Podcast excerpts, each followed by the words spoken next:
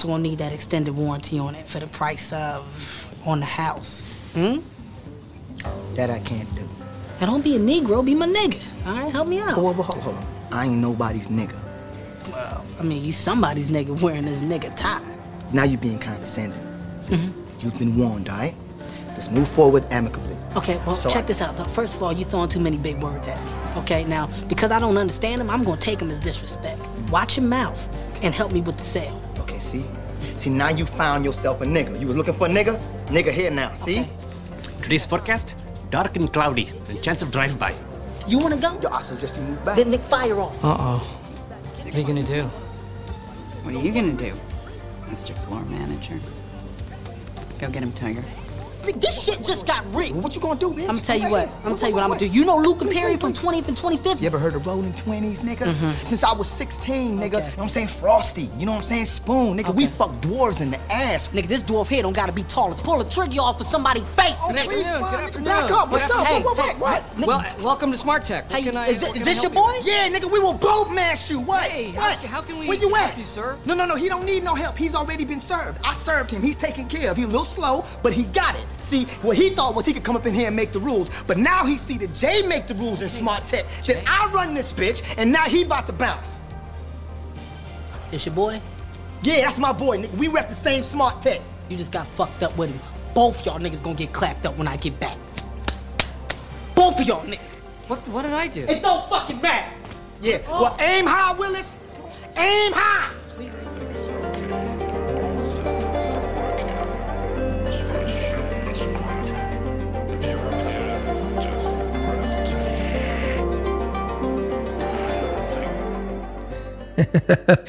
What you guys were just listening to was a clip from 40 Year Old Virgin, uh, starring none other than the amazing Kevin Hart. And our guest today, we're very excited to have him on the guest today. Uh, Romany Malco is on the show. And uh, for those of you who don't know, uh, he has been an amazing talent for years. A, being in that movie, but also being on shows like Weeds, A Million Little Things. Uh, and he has a brand new project that he is now moving from just acting into writing and directing uh, and producing and putting on his own project uh, called Tijuana Jackson Purpose Over Prison, which comes out this Friday. So we're recording this on the 27th. Uh, by the time this episode comes out, it'll be Tuesday. So the Friday before will have been released. So the movie is out now. You can check it out on on demand, all sorts of different outlets. Um, we'll put the links below, but very excited to have him on the show today.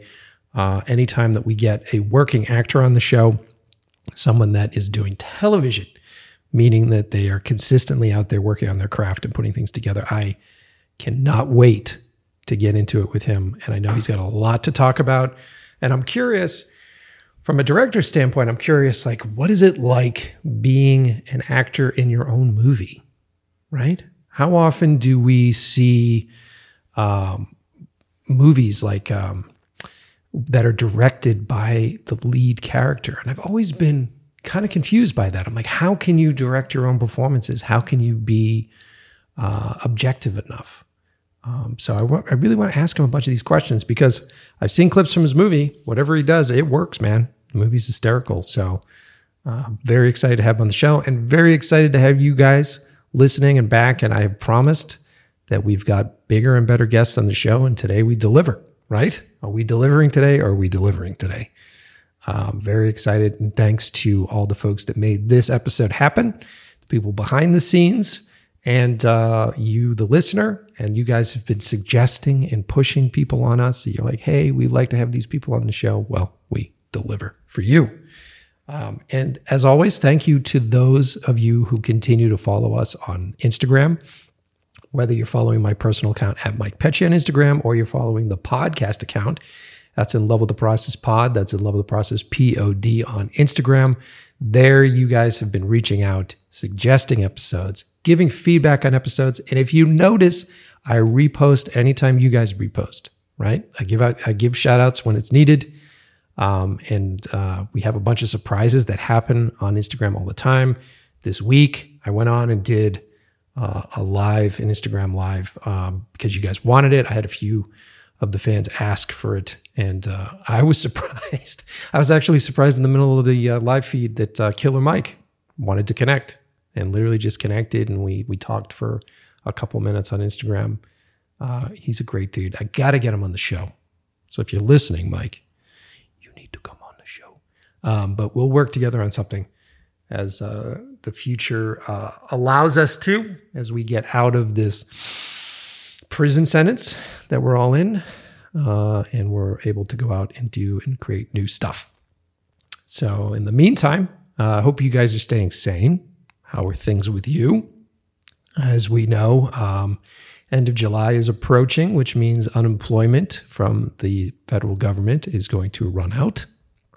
So we'll see how uh, folks survive with that.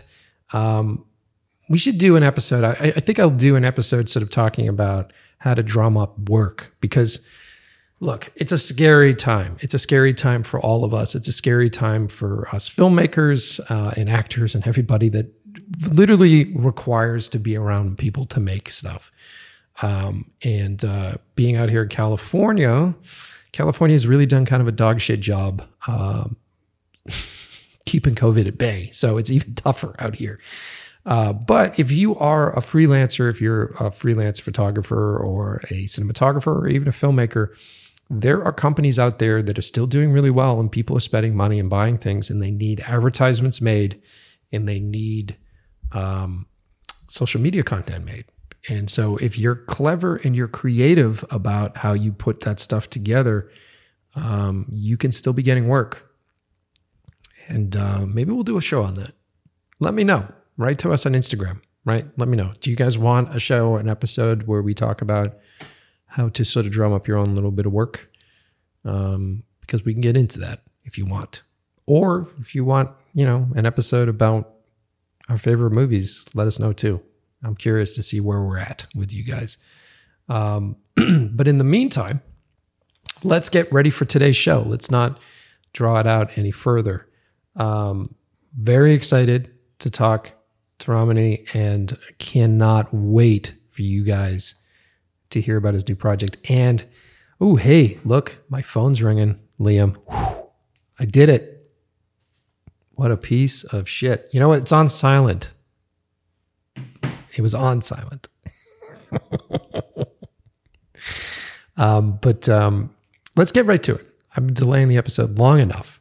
You know the deal. Go find those noise canceling headphones, find a nice, comfy place to sit back, relax, and enjoy the brand new episode of In Love with the Process.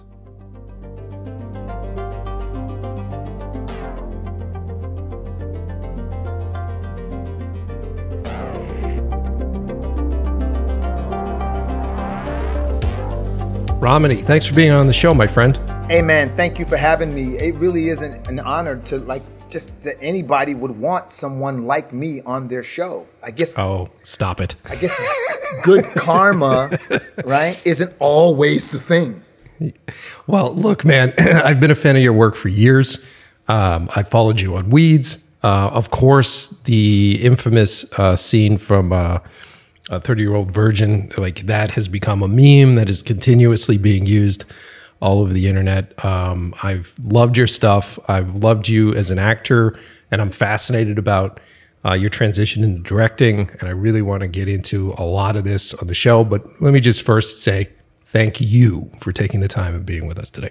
No, man, um, it's really sincerely my pleasure. And like, no matter what um, they say about you, I'm grateful to be here. Also, your audience is very sarcastic. Your audience is not only sarcastic, they are writers and creators and producers and, and, and film buffs.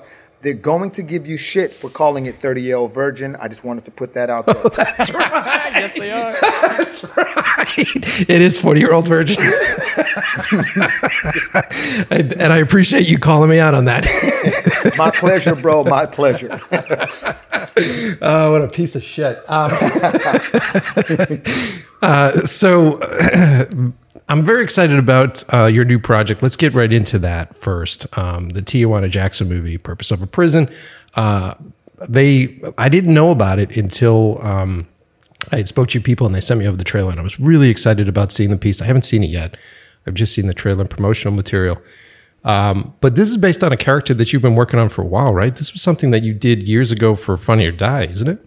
Even yeah, I, I, I 2000 something. I think I, I think 2007. I did it for Funny or Die. Um, but Funny or Die had a series with HBO called um, uh, uh, Funny or Die Presents. So we they put together like a half hour series of sketches, and this character was in like three of them.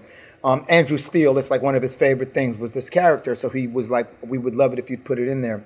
Um, But prior to that, I had started doing this character and recording myself in 1999 with camcorders, and then around uh, around that time, I started putting it on on on uh, My, MySpace, and then eventually onto YouTube, and you know, uh, YouTube uh, and, and and HBO was you know. Uh, uh, a necessary stepping stone, but also very fun and like good exposure. Yeah, dude, that's great. and and developing characters like this, is it based on someone that you've met before? Is this based on an experience that you've witnessed, or is it is it just something that you start riffing on and then you develop it? it, get- I- it gets inspired. So I might see something like, you know, I'll see some kind of documentary or something, and it always kind of triggers something in me. And I always assume that part of that trigger is basically it's, it's, it's digging up a part of me that I've chosen to uh, pack down or forget or just I'm not as in touch with anymore. And once it does that, I start evaluating and digging deeper into that aspect of myself. And really, you know, it's a reflection of my family and my upbringing and the community that I was I was raised in, and that's how uh, characters like these, at least for me, materialize. Is I'm able to like.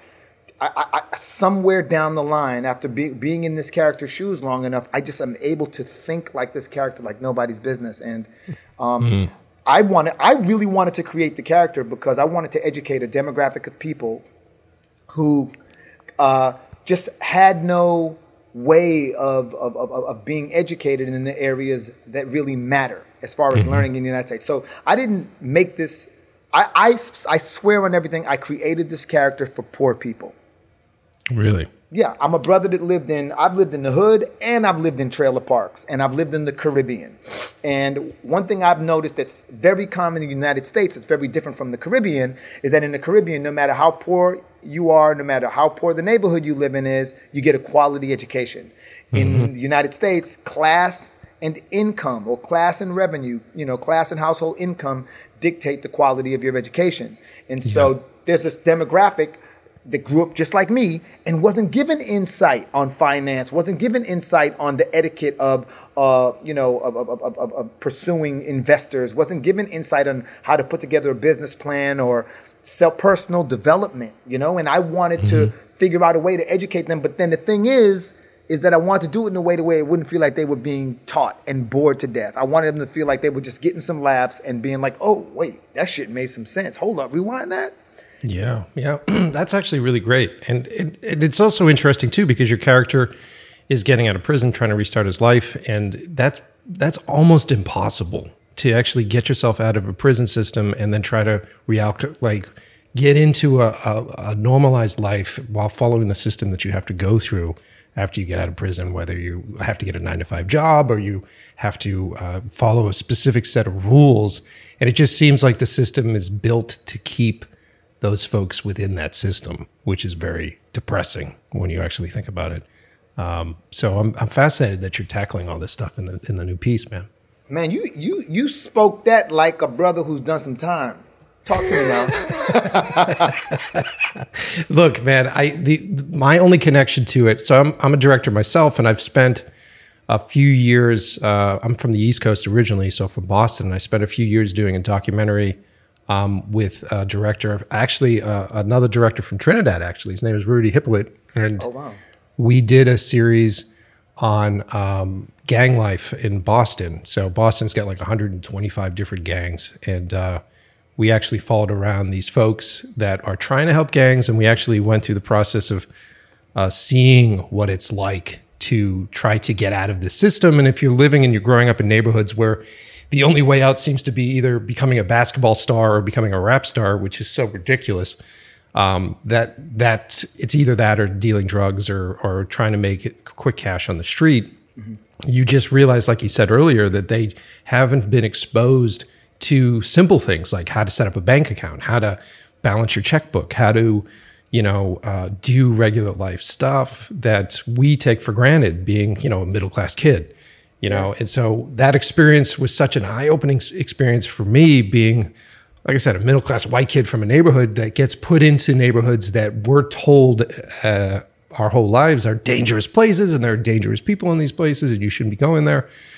Uh, and then you get embedded in those neighborhoods, you realize that there's a sense of community, there's a sense of urgency, there's a sense that they they need to educate themselves and they needed to protect themselves. And it's it was a very heartwarming and welcoming uh, scenario. Um, and so I I I just consider myself a passenger in that world when I did those films for a short period of time. But I, I'm so happy that I had that experience because we talk a lot on the show about empathy. Um, and it just uh, like it enabled me to understand and enabled me to actually see myself in that same fucking position. And, and honestly, you touched a little bit on it, which is that the world right now is a class system. And so it's good. Eventually, it'll hit a point where it doesn't matter what fucking color your skin is. It's it's whether you make millions or whether you don't make millions. Dude, I, I, I keep telling people it's coming, and guess what? It's knocking on their door right now. You Yeah, know, man. um, I'm sorry, I didn't mean to cut you off. I didn't mean to cut you off. You're our guest, man. People hear me talk all the fucking time. You know what? No, hey, look, but I what you just said, I appreciate so much, and I'm like listening to you talking. I'm like, I knew there was a reason I decided to do this damn show, and you know, you, I mean, you you hitting all the talking points. I ain't even got to say nothing because real, like, uh, I have people now that everything's going on with protests and everything. I have people saying to me, yeah, but why do y'all say the N word? What about all the black people killing black people? And I'm just going to expound on what you just said and answer those questions because this is for the first time in my life. People are actually asking me this question sincerely. And the only mm-hmm. reason I'm bringing it up is because to a degree it kind of it kind of ties into this whole discussion about this film. You know, it's about a, a guy who comes from a disenfranchised community, who ends up in mm-hmm. the system, and now he comes out of the system as a felon, and he's even more disenfranchised and still trying to pursue these dreams, right? Mm-hmm. So I'm gonna just explain a couple of things. People say, "Well, why the N word?" And look, part of it's conditioning in the sense that when I was when I lived in Texas, right, living in trailer parks in Texas and shit, and I heard somebody call me the N word, or when I lived in New York and we would cross from Queens into Nassau to buy comic books, and you heard people scream, you know, look, you know, eh, look at those niggers or whatever. We hey, we knew that was a sign to run. We knew that was like, yo, get the, hey, they got bats with nails in them, run. And the real talk, and you know, or I was either a cop yelling it at me or my dad or you know my my, my family. Um, it was it was horrible, but it was oddly enough. Whenever I heard a black person say the word, it was a term of endearment. Hmm. So like I would hear growing up all my life, I would hear people say it and it was meant in the most like endearing way. Yeah, And so it's a conditioning over 51 years of like it having nuance in my head of there being these variables, this degree in which you hear it. And if I hear it from certain people, it triggers fear, and I hear it from other people, and it, it, it triggers endearment and warmth. And I think that we are conscious enough as people to know that. So sometimes we're even using the term when it's not even sincere to us, but we know that it, it will be interpreted as endearment. You get what I'm saying?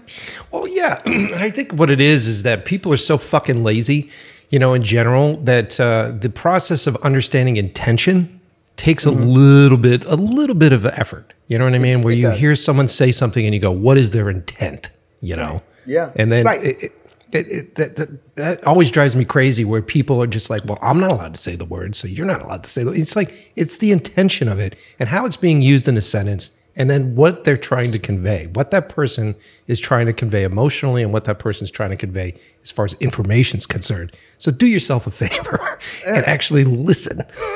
yeah, I mean, yeah, you know, I mean, look, and, and I'm not sitting here justifying the usage of the word. I'm just trying to, prob- I'm just trying to speak on behalf of the people that I know and the experience that I've had, and I think, at least for me, that's the most because I've asked myself the same question, and I think it's the it's it's it's the most uh, like honest and fair depiction that I can come up with for my personal experience. And then I want to talk about the other side of that, which is like you know, people are you like you were saying, like you don't. You know, you, people don't realize all of these little third world pockets throughout the United States of America, where people are deprived basic necessities of life, such as clean water. They don't understand that people are deprived of consistently consistent sanitation and sewage. You know, Yeah. there's all this stuff, and it, this starts from all the way back in the 1800s, where when you know when when slaves fled for freedom and they came to these places to live, they were naive. They weren't well versed in like property, you know, purchasing of property, and you know they didn't know how to go about it. So what happened is a lot of these, you know, uh, uh, realtors and whatnot would, ins- and, and, and also it, it, it was the, the um, government policy as well that these people of color and immigrants could only live in certain areas, these high risk areas. And not only did they have to live in these high risk areas, but they were charged more.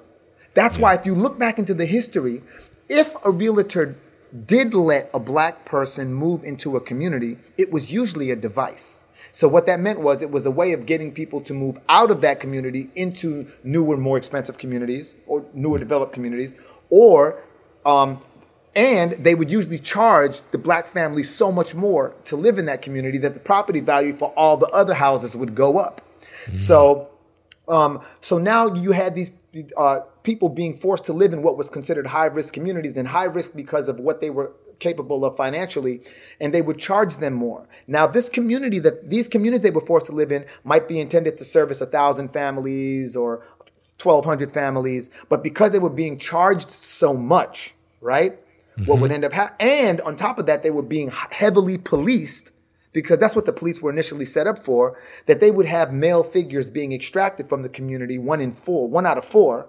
And so mm-hmm. that would also compromise household income. And and so uh, through that, you know, so as a result of that, uh, it'd be difficult to maintain this, you know, you paying double the rent or double the mortgage or sometimes triple and quadruple the rent and mortgage. So you'd have other people move in with you. And suddenly the water and sanitation uh, and, and all of the utility services intended for a community of 1200 is now serving a community of 2400 Yeah. right? and and you, you can create a slum really quick under those conditions. And so um, what ends up happening is is that with you know the over policing, the living conditions, and everything else, uh, a, a kid growing up in that environment is just, and also the absence of education. We're, we're Yeah. we're still a segregated country when it comes to education. And you- you're right. It's it's it's class. It's it's race and class. But the other part of it was the opportunity for employment is so much more difficult because these you know, uh, all, all of these major companies would build outside of the suburbs, which were built specifically for Caucasians. It was like we and, and realtors. There was redlining. It was insisted that you could not let um, uh, black people live in those communities. So what ends up happening is the absence of opportunity um, the, the, the condition of the community, the absence of education, and all these other things. If you're a 10, 11, 12 year old, you're much more likely to get back to what you were talking about to join a gang. That's just Yeah. the way it is. Yeah. And because of that, you see all of this violence because 80% of the crime in America is attributed to gangs and 46% of violent crime in America is attributed to gangs. This is business a lot of times. A lot of the violence we see in these communities, and by the way, it's not just in black communities, but a lot of the violence we see in these communities is because of uh, business. Fights over territory. It's all you know it's it's it's it's, it's initiation. It's how you get into a gang. It's all of these things and it's terrible. And no Yeah. one no one's endorsing it. No one's defending it. But uh in order for it to actually change realistically it's back to what you said we've got to figure out a way to like man, we've got to reverse this disparity. You know, it's not, it, the disparity is not really just a, a- a result of people being lazy. You know what I mean? Yeah. you know what I'm saying? No, But pe- no. You know, and this is the first time in my life of 51 years alive where I feel like people who are people, you know, who are not of color, Mm-hmm. asking me genuinely, like, "Yo, why? How come?" And so that's the, the best answer I could give. And this is not some hoity-toity dude in Hollywood speaking on behalf of the black community. This is a brother who's in Fort Lauderdale right now. You know what I'm saying? This is the this is the this is a brother who grew up in Brooklyn, New York, Laurelton, Queens, Baytown, Texas, and Trinidad and Tobago. I've had the pleasure, the, the, the blessings of living all over the world, but I came into Hollywood when I was 30 years old. I So- heard this. Yeah, yeah, yeah, yeah. My friends are my friends. My friends still live in these neighborhoods. My friends still drive trucks. You know, some of them drive limos. You know, some of them, you know, uh, are entrepreneurs, but within the community. Some of them are pastors. You know, uh, I'm I'm not that far removed from the experience, and I really do my best to you know to not only stay connected but to be of service to the community. So anyway, that's my rant on that whole thing. But you know when It's you a- when you mentioned that documentary, it triggered that, and it also made me want to ask you what the name of the documentary was. Uh, So I got two docs. There's one called uh, Push Madison versus Madison, which was about uh, Madison Park basketball team, which is in uh, Madison. It's like Dorchester, Boston, and essentially it was a high school basketball team that was going state champions. It was a huge team, um, and they were comprised of rival gang members. And so we had to sort of we followed them around and saw how like these rival gang members uh, kind of tore this team apart. So it was like Hoosiers gone wrong. And that was the first one. And then we did a second one called This Ain't Normal, which followed around a team of street workers. There was a there used to be a team of street workers. Of course, they got rid of it, but uh, there were uh, ex convicts that decided that uh, to give back to the community, they would uh, become role models um, and uh, father figures for young gang members, and they would uh, do simple shit like make sure that they caught up with the kids that were on the street and they would take kids to go get their eyes tested for glasses you know take them to go get their driver's license like teach them all these different things. And it used to be financed by the city. And of course it's no longer financed by the city because it doesn't make the city money. So um, we ended up doing two pieces on those. I missed the name of that second one. it's called this this ain't normal. And it just came out. I think it's streaming now. It's on who Oh, wow, put it yeah. out i forget who put it out but it just came out. It's actually really great. That one's uh that was a wild that was like two years of you know shooting on and off but embedded with these kids in it, it was fascinating to see uh, their mindsets and it, without getting too deep into it but the the thing with boston is is that if you were born on a street you were automatically in a gang.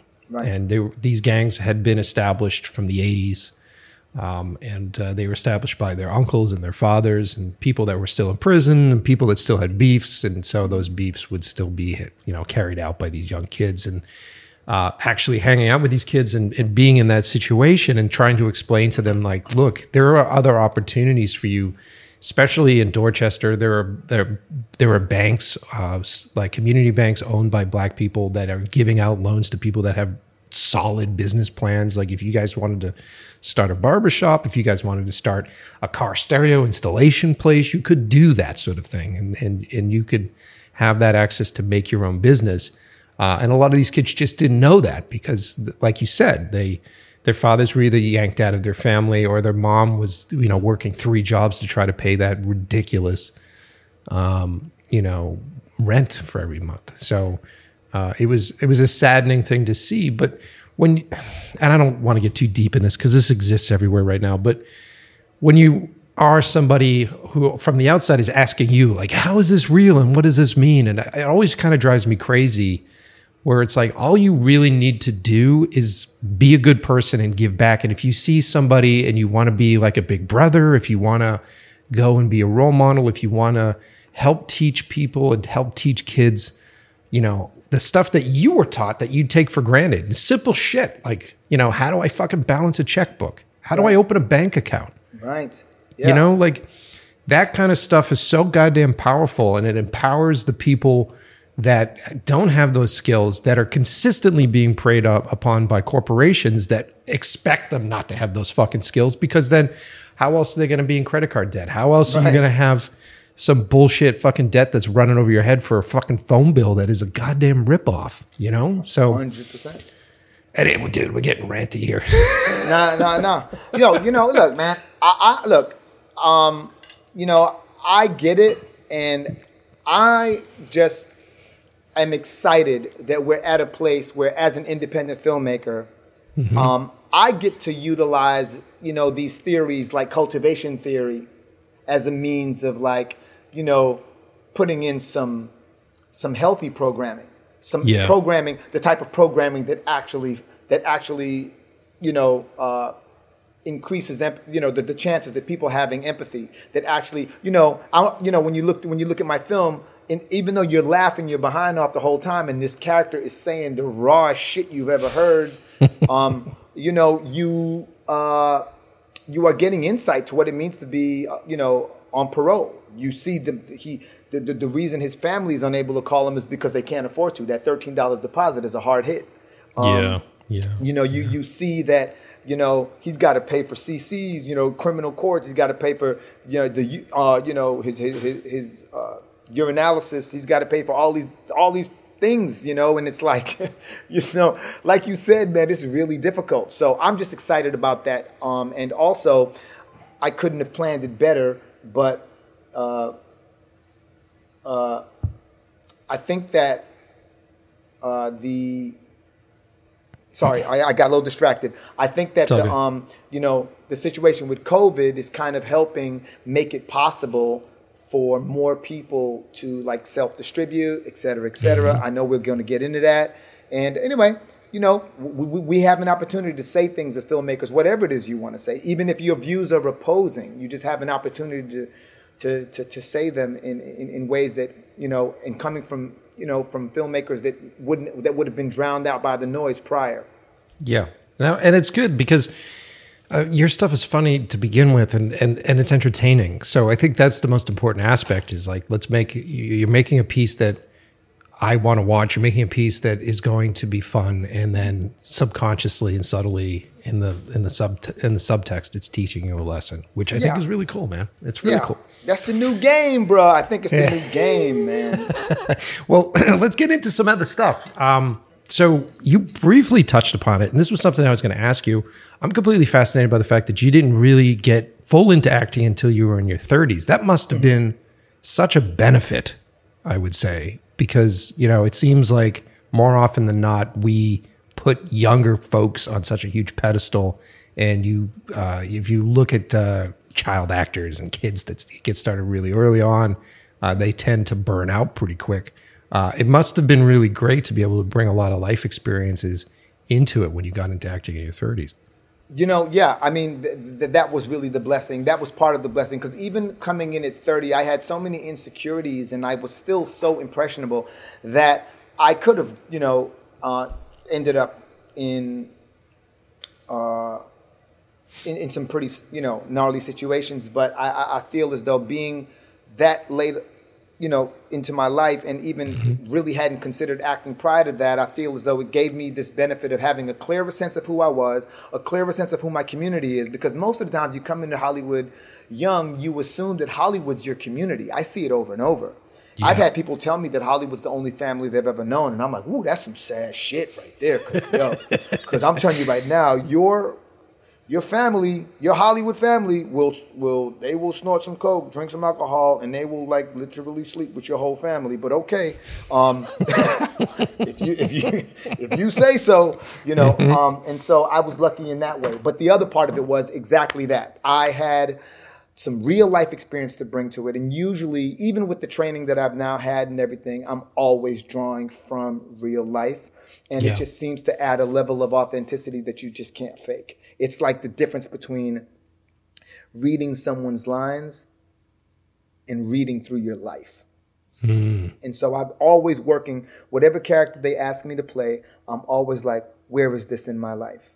Where hmm. is this in my life? And there was a period in my life where I actually slept every day and lived in a house that sold weed, had a hole in the side of the wall and the whole shit so that we could see. They had a hole in the wall, not a window, a hole in the wall so that we could see if the cops had crossed the tracks. And if we crossed the tracks, everything got dumped. Yeah. You know, I wasn't a drug dealer or anything. I just happened to be living in that spot. And don't get me wrong, the dude who sold the weed, like after he had a full day, he would go home and he would leave us like 50 joints that we could sell if we wanted to. You know how much Right. fun it was to see your high school bullies come to that house and try to buy weed after that? Like, what you want, fam? hey, hey, Junior. Hey, man, I just think I could get like a fatty from you, man. Nah, we don't know you now. We don't. Remember when you wouldn't let me sit down on the bus? Oh, Junior, you know I was just playing. Yeah, I'm playing too. Get the fuck off the porch. That's hysterical. I'm, I'm being a fool. I'm being a fool. I'm just kidding. no, it's great, man.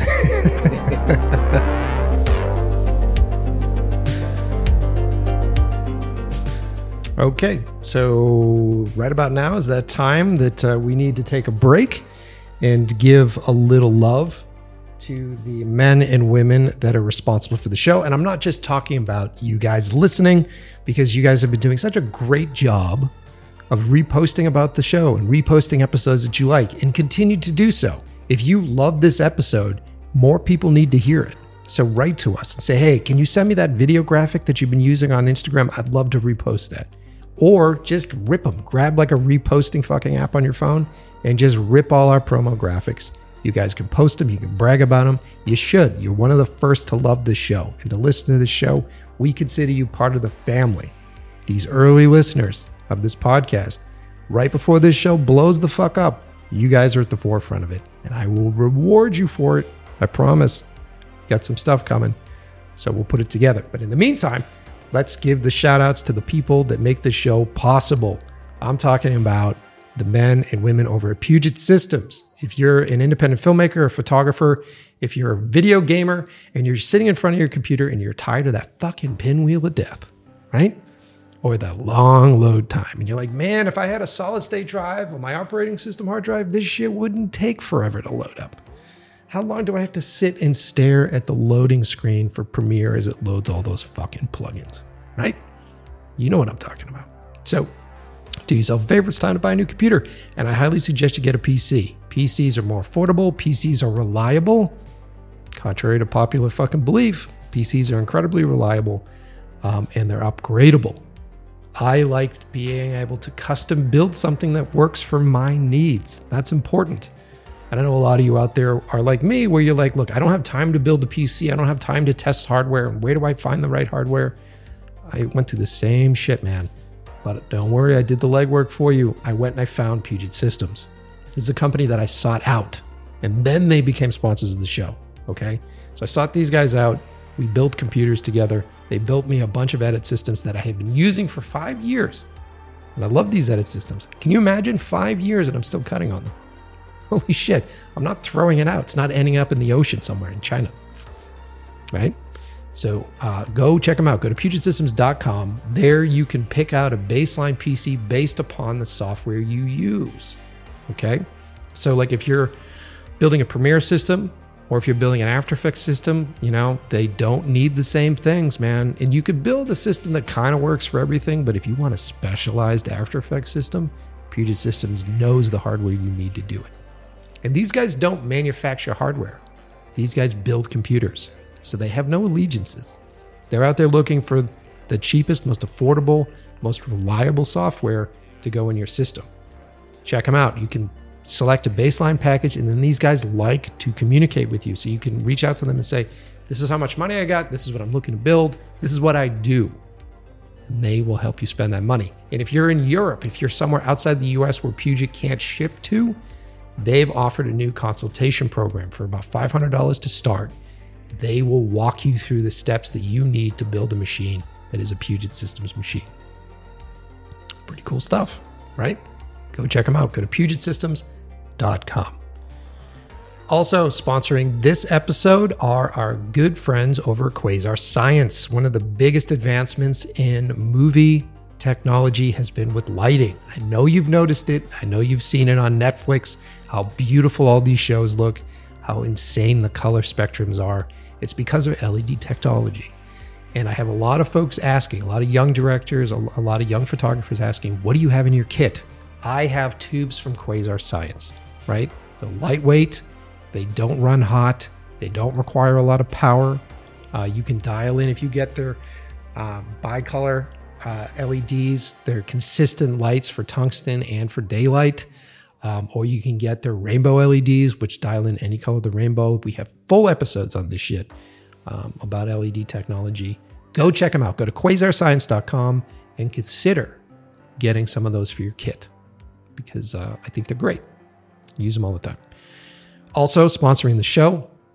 This is our third episode read for these guys. I love these dudes. I found these guys because I am a fan of t shirts, right? I'm a big fan of uh, old horror movie T-shirts, and I like to find rare, strange reference T-shirts where if you wear it, people are like, "What the fuck is that from?" You like, "Uh, stupid. That's from The Gate." are you the same way? Do you like to wear inside jokes? If you do, I would highly suggest you go to fright-rags.com. Go to frightrags.com. Fright Rags has been bringing you the best in horror apparel and accessories since 2003, offering a wide range of products for your favorite creature feature, slasher flicks, and cult classics. Collections include John Carpenter's Halloween, Universal Monsters, Night of the Living Dead, Creepshow, Twin Peaks, Evil Dead, Ghostbusters, and many, many more. All officially licensed. That means they're legitimately doing this. Officially, lic- officially licensed and only available at fright-rags.com. Now, as a listener of the show, if you go there and you use the promo code ILWP10, promo code ILWP10, you'll get 10% off. Okay? That's what we do. That's what they do. And use the promo code because it's traceable. These guys know that you guys are going you guys are buying stuff. Great way to support the show. They continue to support the show with sponsorship cash. It's important. And uh, everybody's happy. You get a cool t shirt. We get good respects. We get the high five. You guys can send me. Here's the thing send me the pictures of the t shirts that you guys buy. I'd love to see it. I posted my shirt. I have one from Poltergeist, which I really dig. I also have like this really weird one from UHF with the Weird Al Yankovic. So great movie there too. Um, but if you buy some stuff from Fright Rags, send me a picture of it. I'd love to see what shirt you got. We'll, we'll laugh together. We'll have an inside joke. So go check them out. Fright-rags.com. Um, okay. And as always, do yourself a favor. Go to inlovewiththeprocess.com. At inlovewiththeprocess.com, there's opportunities for you guys to help out the show. If you want to give donations, there's a donation button for the show. Um, or if you want to click through on any of our sponsor links, we have deals with Capital One. There are a hundred different ways for you to actually support this show without reaching in your own pocket. One of them is also signing up for a free trial at Audible. If you haven't done so already, you could sign up for a free Audible trial. I think it's audibletrial.com backslash in love with the process. We'll put the link below. But there you sign up, you get 30 days for free, you get a free audiobook, you get access to all their content, and we get loot. So after the 30 days, if you decide that you can't afford it, if suddenly the lack of funding from the government as far as unemployment goes has put you in a rough spot, don't worry about it. Cancel the trial. We still get paid either way. We know that you're going to get want to stick around because you're going to fall in love with this shit. Um, but you know, let's be real, right? So it's a great way to help us out without costing you a fucking dime. And you'll find that at inlovewiththeprocess.com backslash sponsors.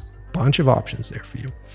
Also, if you're new to the show, if you've come along because you've seen today's episode and you're like, this show sounds fascinating. This guy says fuck a lot. I think I'm going to stick around. Cool. Awesome. Happy you did. But you're looking at it going, shit, what number episode is this? This is like 92 or 93, wherever the fuck we are. Uh, where do I start? Right? Well, you can go back and start from the beginning. If you're a true comic book kid, you'll go back and buy the first issue and read your whole way through. But you don't have to. You can go to inlovewiththeprocess.com. There I've curated a bunch of different options for you. One, if you only want to listen to episodes with directors, there's a director section that lists all the episodes with directors. Two, if you want a flavor the show, there's a section that is the top 20 episodes of our podcast. There, I've compiled my favorite episodes and episodes that our fans have really loved and created a top 20 list. It's a great way to get into the show. And in that list is the first episode, so don't worry, you'll get caught up. Um, go to inlovewiththeprocess.com. Great place, really good references. And for each episode, we actually have a page built that contains clips, contains supporting material, contains all of that stuff. So even if you're listening to this on Apple Podcast or Spotify, you still might want to head on over to the episode page for this week and be able to see these clips that we talk about. In love with the process.com. All right, guys, let's get back into the episode.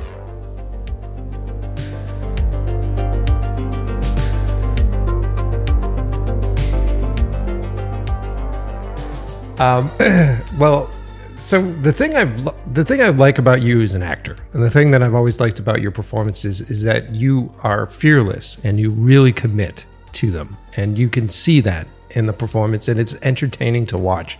It's really um, fascinating to watch you completely commit um, and uh, have the balls to do so. And I think uh, dealing with actors myself and, and working with folks, it's it's about getting shedding that insecurity. It's about becoming as comfortable as possible.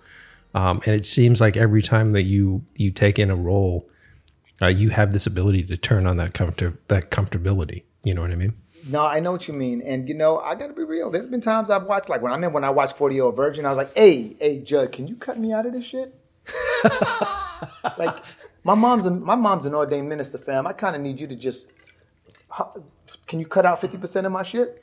He's like, we can't. He's like, we can't, Romany. You're you're funny. And I was like, hey, Judd, no, I'm, I'm serious. Like there might be, there might be some legal actions taken if you don't fucking cut me out of this movie. and he was like, "Shut up, people love you." And then he made me come to a screening, so I sat in the back and got to watch people watch the screening, and that was the first time I truthfully relaxed. Oh, dude, because that's that performance is phenomenal. Oh, that thank you. performance is really great, man. Um, and I, I forgot that it was Judd. How how was working with Judd? His sets, you must be laughing on his sets all the fucking time. How was how was that? Uh, I think working with Judd was amazing. He's like, um, you know, what I loved about Judd and what I learned from him, what I took from Judd, uh, is that I learned the importance of crafting out the screenplay. But I also learned a work ethic that I would not have learned anywhere else, where I would see him tell, I would see him tell S- Seth Rogen, "Yo, I need twenty jokes," and Seth hmm. would go literally go get a, a quiet spot and write 20, 30 jokes. and then they'd come back and we'd use two, maybe one. and I was like, what? Damn, that's, yo, that's a, that's a low ROI. But it made me think to myself, like, and like 10 of his jokes would be hilarious.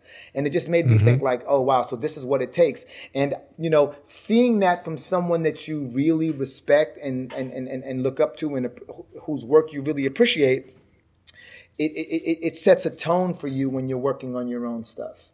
And um, and so for me that um that, that that was a good experience. So in that scene in particular, is that, it was that all pretty much scripted, or was that uh, loosely scripted and then there's improv involved with it? Uh, which scene are we referring to here? Uh, the one that you did with Kevin Hart, which Oh was yes. uh, phenomenal. So you know, you know, uh, J- Judd wouldn't dare. He was like, "Look, um, I'm gonna just need y'all to improv," and then we would improv, and he'd be like, uh, "Okay, so let's do this again." And can, can- I like this part, and I like the part where you say the thing. What thing? You know what you said. I'm not saying it. You said it. Say it again. The thing. You know. And I, me and Kevin be over there giggling. Like, say it, Judd. What is it? Say it. Just say it one time so I can get exactly. I, I want to give you what you want. I'm not Romany. I, I'm not saying it. oh my. God, we give such a hard time. But yeah, so um, we did improvise a lot, but there was a solid scene written, you know, about you know Jay makes the rules and all this other stuff was written. Mm-hmm. Just all that other stuff was uh, me meeting Kevin Hart and kind of being blown away by who that dude was. Yeah, he's he's quite a force. Um, and uh, the thing that's fascinating with me, with because most of the stuff I do, so I, I do a lot of horror movies, I do a lot of like thrillers, and that's that's kind of my my world. And comedy always fascinates me because it seems like in order for something to be funny, it, it's almost like you're you're creating an environment in which lightning can be captured. You know, you're trying to find like the you don't know if it's funny until you fucking hear it kind of thing. Right. And yes. um, and I know that there's a bunch of different techniques out there. There's a bunch of different ways of doing that. And some people, uh, you know, you hire Will Ferrell and you just have him fucking improv all the way through it. And they, then there are the folks that are just like literally scripting these things, and and somehow it's really really funny. You went through the process on this new film of actually writing it and directing it yourself. And um, what after going through the process of directing this, uh, what is your method for finding funny at this point? Well, I, I want to go back to Judd and to jump to that because what I learned from Judd was when I read 40 Year Old Virgin, I read a solid script. It was one of the most developed, well developed scripts I've read. Of the jobs I've been involved in, it was one of the most developed. Like that was Weeds was a really good developed one. Usually, when you come onto a job, the script is about sixty percent there, and it's getting developed in the process of the casting and everything else. Um, a lot of what I did in the audition was after I had read this well developed script, but they had me auditioning for like three hours a day in there, and at least three three sessions of that, and so a, a lot of which ended up in the script. But the thing is, is that you know by constantly improvising and doing all these sessions, he was finding moments and being like, ooh, ooh, and including it in the script. And, and we did rehearsals, and it showed up before we ever got um, to set.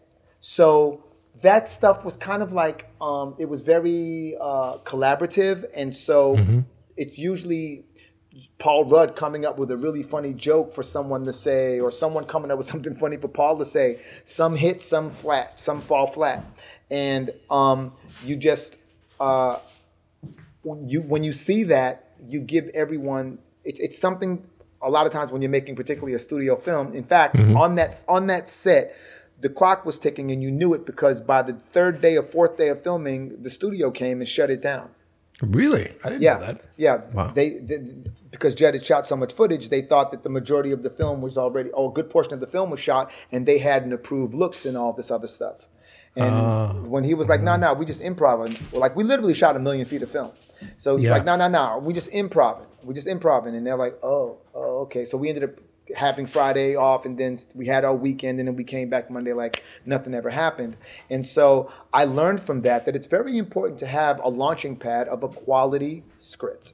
And then I also realized that that quality script is the lifeline in the event that you're not able to improv. And then I also learned that improv takes a lot of time. So if you're going to opt to improv on a set, just know that what you're going to happen, what's going to happen is you're going to hear a bunch of stuff, and there may be a few moments in there where it's actually rocking, and mm-hmm. then you want to go, okay, let's work on these moments. These moments are magical, and let's. So you're distilling it, and so you get rid of all that other stuff. And um, you know, because I was shooting an independent film, and because we only had a take or two before someone told us to get the hell off, off of that location, because Right. we ain't had no permits. Um, we were really just um, kind of doing what was on the script, and once in a while we would have an opportunity to improv. Like Regina improv some stuff um, uh, in the car about you know the MVP. I'm not even gonna tell people what it means. Um, that shit is hilarious to me. I'm fucking. I'm gonna tell you. It means most vintage pussy. Um, you know, that's Oh, the that's perfect. Mrs. Hall just improvising. But yeah, we didn't have a we didn't have as much time as we would have liked to improvise. And you know who else improvised something? The guy who was the the linguistic specialist. I'm not going to tell y'all what that is, but the linguistic specialist improvised as well. Really cool. I'm excited to see the whole piece, man. I can't wait to see it. Thank Um, you, thank you. So the other thing that's fascinating to me, you know, like I said, being a director, I, I understand how how chaotic uh, an independent film set can be, and I understand that uh, you're basically working against the elements. And I've always said that uh, there's only one point in which I feel like I'm directing. It's when I call action, and as soon as I call cut, everybody and their grandmother has a reason why I should stop filming, and I'm consistently battling that. Um, I, I cannot imagine if I was directing myself, if I was also on screen, how difficult is it for you to be the lead and the director at the same time? It, you know, it, it's weird because it's it's um for my first it's my directorial debut and it's kind of all I know. But back to what you were saying, how you were saying like, you know, I love how you commit to characters. One of my rules for, for for working is to not allow myself to think in a scene. I'm not allowed to think. I am uh, really doing my best to just go from the gut. And so in this particular project, and I believe it's project to project, in this particular project, it was great because I was working with actors who I had cast through a commercial agent, you know, a commercial casting agent. So these people hadn't been in film before or hadn't had a chance to do any TV work or anything. So being in the scene with them was a great way to help kind of coach them into the performance that I wanted. Oh, interesting. Oh, that's Yeah. fascinating. Yeah, yeah, yeah, yeah, yeah. Because if I then had, you can you can guide them a bit with how you're doing your performance. At that point. Exactly, exactly. And so, um, and also the, uh, those who had some training, whether they had worked with Meisner or they worked with Leslie Kahn and they knew I, I understood the, their process because I had trained I had done all that training. I understood their process enough to be able to, to communicate with them in that way too you know saying okay here's a parenthetical you know what I mean? Can you tr- let's try this as a build and they would they knew that was that was their they used technology where some people used Meisner and I could get into it with them on set to where we'd be really worked up before before I yell I, I would yell action Wow, it's so cool, man. I never thought of that. That's interesting. And then, as far as uh, you know, the visuals and the technical stuff, would you, what did you just rely heavily on your cinematographer, like for whether or not it looked good, or how were you process, or were you just watching playback after every take? Like, how did you? No, no, we, we we really planned it out, you know. And this is going to sound crazy. I had a I had a DP, and I just didn't think that that guy got the spirit of independent film. And he was looking at me like, "You're a big name. I want I want my paycheck." And I was like, "Dude, I wouldn't have, if I had the money for you, I wouldn't have done a crowdfunding campaign because I'm promising you that crowdfunding pa- campaign is harder than making this film." yeah, But he just, I didn't feel secure with him. And so four days prior, uh, a friend of mine asked me to look at their director's reel uh, and let me know what I thought. And on the director's reel, there was this two second clip of a, of a woman in her 70s named Ruby with red hair walking down the street smoking a cigarette. And I was like, who shot that? And she was like, I'll introduce you to him. And I hired him four days before the shoot. He wow, asked, yeah, he asked me like 15 questions. And then every day we sat together and just put together a shot list of what we wanted. And, you know, we even would draw out on a whiteboard or even, you know, even sometimes over Zoom, we would do it as well, share the screens. And we had a good idea of what we wanted. I had done a lot of like story, I storyboarded the movie, um, uh, you know, and I also um, had my daughter help me with the sketches on the storyboarding. I had also shot, I shoot dolls. I use dolls to kind of create the angles and the look that I want, and I had that on set as well. So all of that preparation kind of gave us an idea of what we were doing before the, before the day. Yeah, it's so important to do that. I think a lot of people don't realize that whatever your process is, whether it is storyboarding or whether it's doing animatics or if it's shooting dolls, which is a, a smart process as, as well, you literally get to sort of work through a lot of the the early details. And, and if anything, at least with me as a director, I start to really formulate my confidence in the sequencing and in the scene itself by doing that stuff early on. And and then when you're there on set and you're dealing with a crew and you're dealing like you trying to deal with the fucking performance at the same time, um, that must have been very very helpful. I per- I personally believe it's one of the reasons that a lot of the porn we see is so shitty. You know, I don't think. no, I'm, no, I'm sorry. I'm sorry. This is this is not the place. Um, I'm and then let me let me go back to your point, bro. And your point is exactly right. And I think that what happens with a lot of us is that we are operating from a place of inspiration and we want to go. We've got the fire in us, we've got the creativity, we've got the idea, and we want to act on that inspiration. And because of that, we compromise preparation. Yeah. But um, that there's that great book. Um, it's called um, I think it's called The War of Art. I've never read it. Okay, The War of Art is by a gentleman um, named. Let me think of it. Eh, I, I guarantee your listeners already know. Yep. Uh, his name. We do.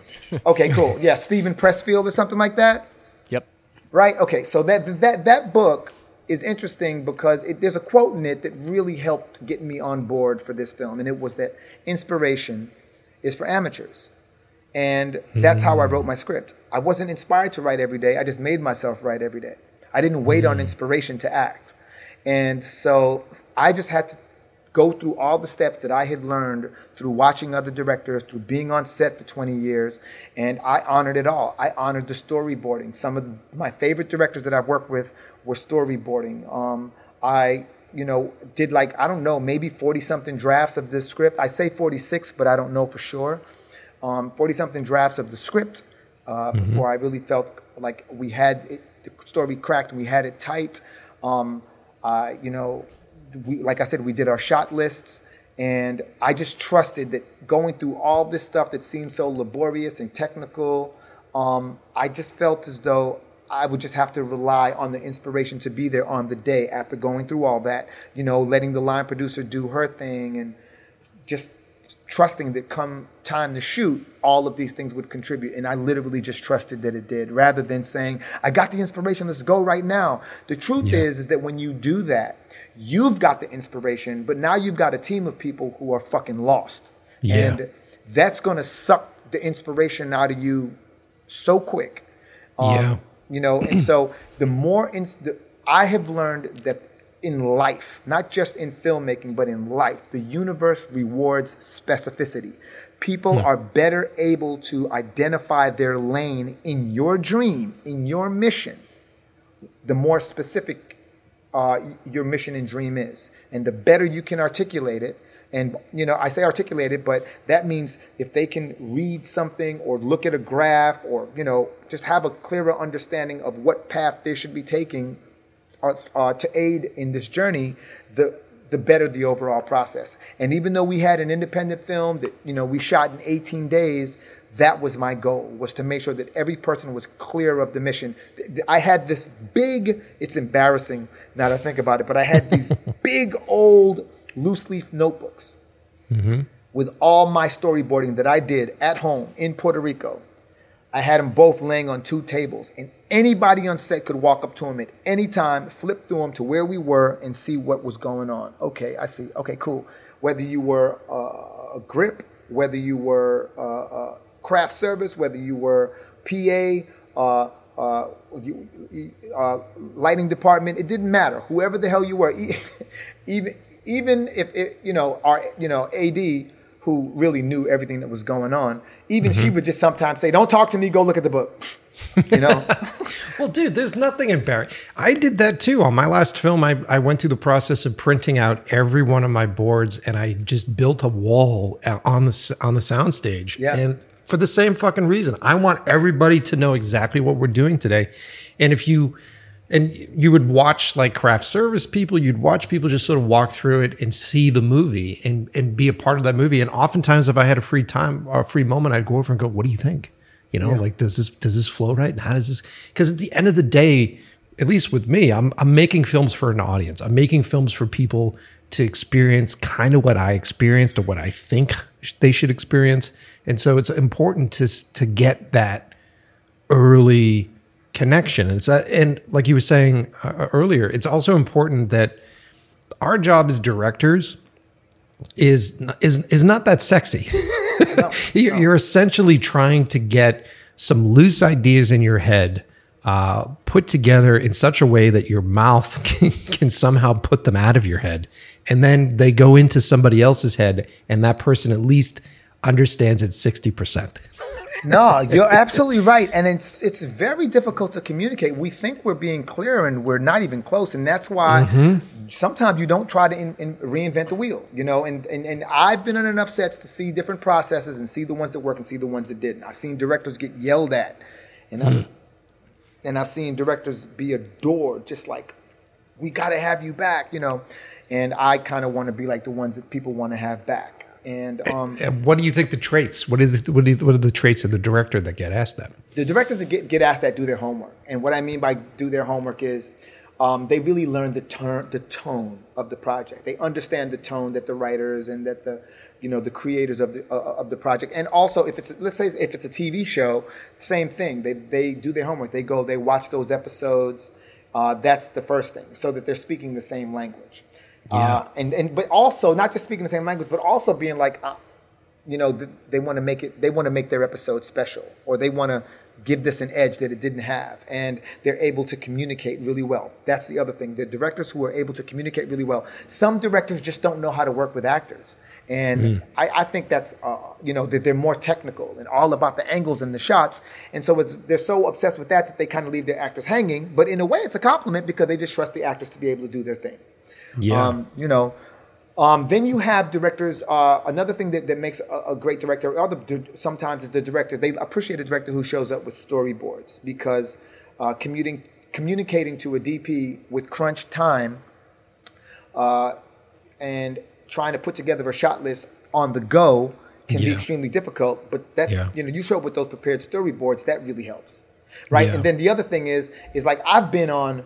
Um, uh, I've been on straight up, full blown studio sets, high, you know, fairly high concept movies, where, mm-hmm. dude, the locations change at the last minute, and they were like, "Oh, you got no, you can't shoot here."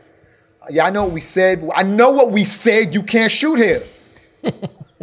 and then you have to you have to change, and so that changes your shot list. That changes, Yeah. you know, your angles and all that stuff. And so, with that being said, I was like, well, who the hell are we running around with no permits, you know, shooting this joint? And so, um, you know, just like I said, you want to have that script that's, you know, that that's your lifeline in the event that you're unable to come up with anything good in your improv. You want to have, you know, all the preparation and all the visuals you can in the event that you know um, your location changes or in the event that you know uh, you have to change the order of, of the call sheet No, it's dude, it's smart. and like I I'm prepping a movie right now and it's the the, the difficult thing is um you have to remind yourself because it's it's kind of lonely. the whole prep of it is very even lonely. writing even writing Yeah. is lonely Yeah, like how often do you masturbate when you're writing like a feature hello Consistent. but no, i'm sorry man go ahead go ahead no, it's fantastic. I, like, but it, it it is. It's a. It's you forget that it's a kind of a lonely thing, and you're trying to design these things, and and it you hit that point where you're like, ah, is this inspired and is this not inspired, and like, what does this mean? And for for me, whenever I try to craft scenes or block out sequences, I believe in theme and I believe in the power of visuals and I believe in telling a story other than what is being said on screen. And it's a really difficult thing to do early on because you're you're like, okay, so what does it mean for the blocking? What does it mean if this actor is taller than this actor? And then why are they who's transitioning the sense of power and how does that flow? And um, it's it's a it's a fun thing to do, but it's also very lonely and stressful thing to do. But that homework is it's so necessary because then I can at least go through those insecurities by myself and then figure these things out on my own. So that way, when I show up to set, I go, look, I've worked this thing out, man. This is this works like this and this works like that. And okay, we have to change the location today. That's fine. The shots will change. But I know exactly the position of power and I know how we're going to volley our way through the sequence. So let's shoot it here, here, and here, here. And It, it just becomes a lot easier. And then when you're commanding, when you're directing, I always compare it to like being strapped to the front of a train and you're just trying to get people out of your fucking way. And that's essentially what it feels like most of the time. And if you are prepped about it and you're kind of guiding this train where it needs to go mm-hmm. as it runs off the fucking rails, then people are going to respect you for that, I think. No, I think there's there's a lot of truth to that. If you're wondering why the quality of my voice has changed, America, it's because I'm taking a bathroom break in the midst of all this shit. I love you.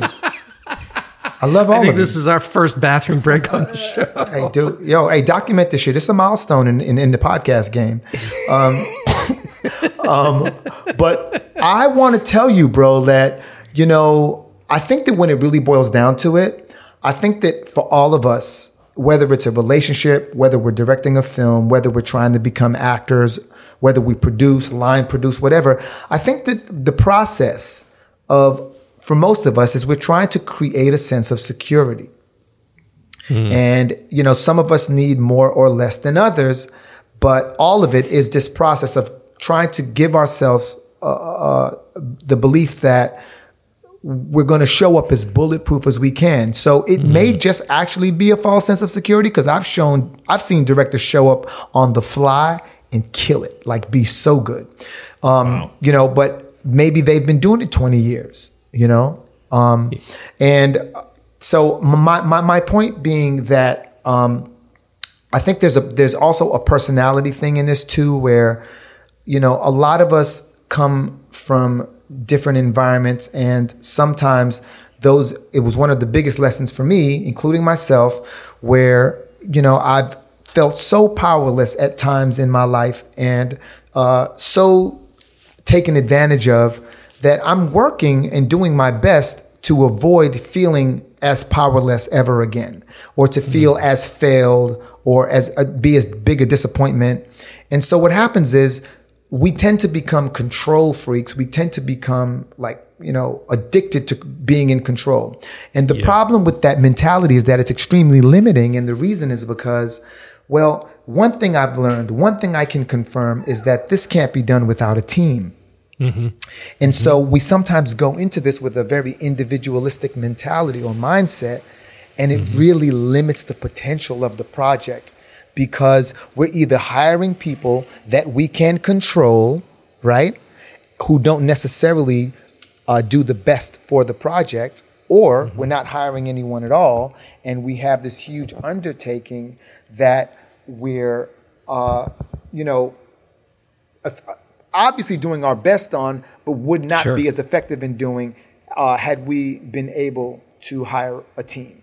Sure. No, I mean it, it is a team sport, and it is uh, it is the one of the few art. It, I say this all the time. It's one of the few art forms where, as an artist, my brushes, each one of them have their own specific personality, and they each come from a different place. And you need these. You need that. And and I think the younger filmmaker in me, when I first started doing this stuff, it was I think a lot of it was based in insecurity, and there's a there's a, a sense of ego where it's like I have to run the ship and I have to be the one that's doing all this stuff. And it wasn't until many years later that, as you look back on your life and all the projects that you've done, and you're like, whoa, whoa, whoa, wait a minute, the actual process is my life, and the actual steps of this, and spending time and doing location scouts and hanging out with people and having conversations with you, and this is what my day to day is. So really, I have to really come to enjoy this and Yeah. Um, and they, within that there's this sense of community and there's this sense of a family that happens whenever you start a project. And i i fucking love it. Like I, I revel in that stuff because uh, who, who the hell else gets to do that as, as, a, as their job? Go join a new family and essentially have all these personalities and have all these different uh, heritages and life experiences be integral into the the piece itself. It's Yeah. it's fucking really good. It's a lot of fun and it's very very exciting. And if you're listening at home and you you're envious, you should be. yeah, you know, I mean, it's it's it's, it's very rewarding and um and very satisfying. Uh, you know, when you when it's all worked out and it all comes together, and you can all sit together and watch it, or all sit in quarantine and watch it. But whatever. Um, the point is, is that.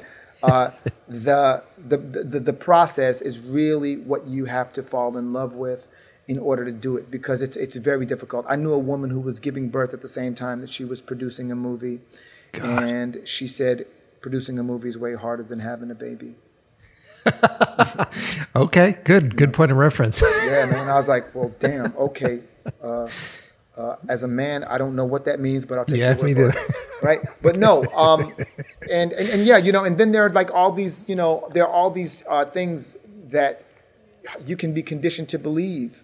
But I've come to find that making that film, and by the way, I was very keen on making this film at a very specific price point. I didn't want to exceed a certain price point because my dream was always digital distribution, and you know the the response rate on so through social media is very unpredictable, and so you know it, you usually bust on your average if you're expecting this huge turnout with a minimal marketing budget, and I just wanted to go about this in a way uh, to where we uh, were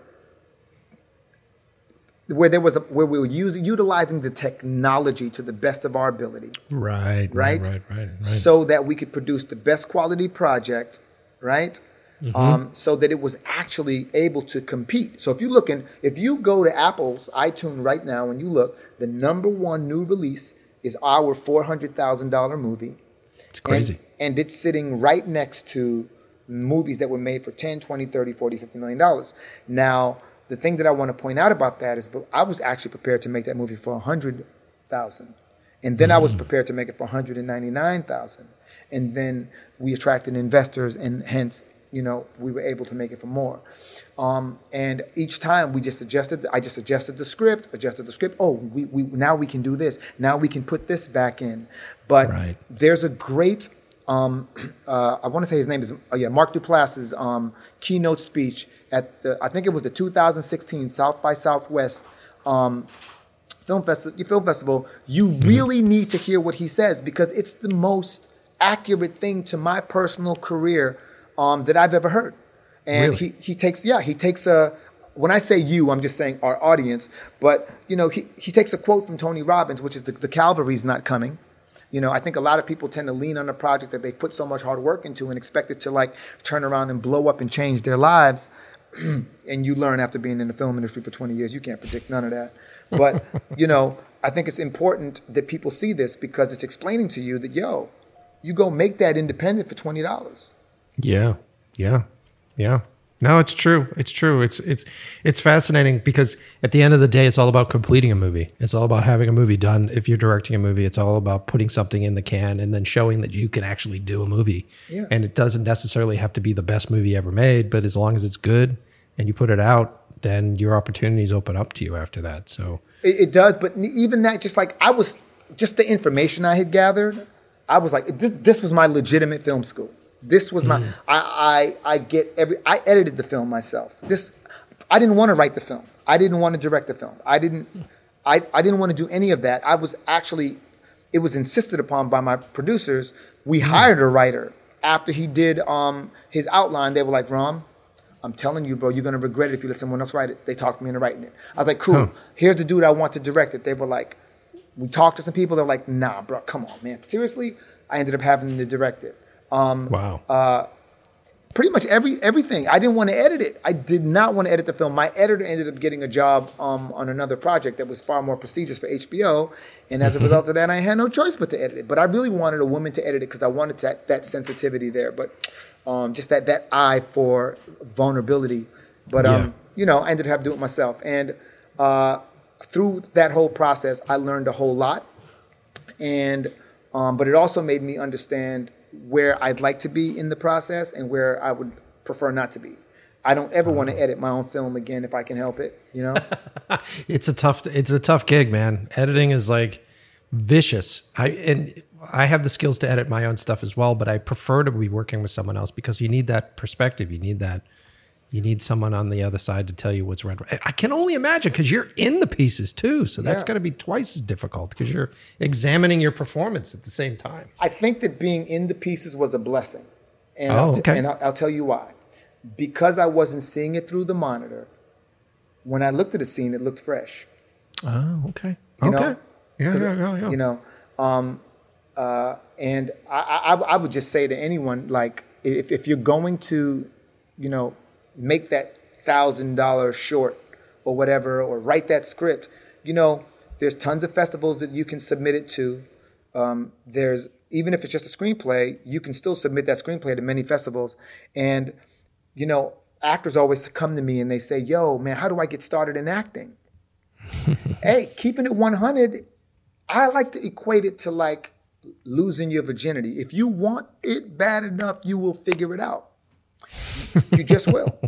And, you know, getting that first piece of ass, it's the same thing. If you want it bad enough, you're going to figure it out. But even further than that is that you, um, forgive me, I, I lost my train of thought, but uh, I was making the point that even with, but it's the, it's the same thing kind of uh, with, it's, it's the same thing kind of with filmmaking where, you know, if you want it bad enough, you're going to figure out a way to piece it all together.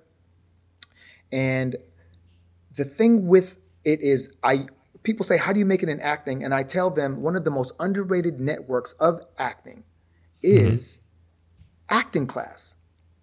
And, hmm. the, and and the reason is because an acting class with working actors, and I don't mean they have to be on, you know, all, you know, they don't have to be all principals on a on a, on a TV series, but if they're booking commercials, or if they've maybe booked a few guest stars, they probably booked it because they have representation.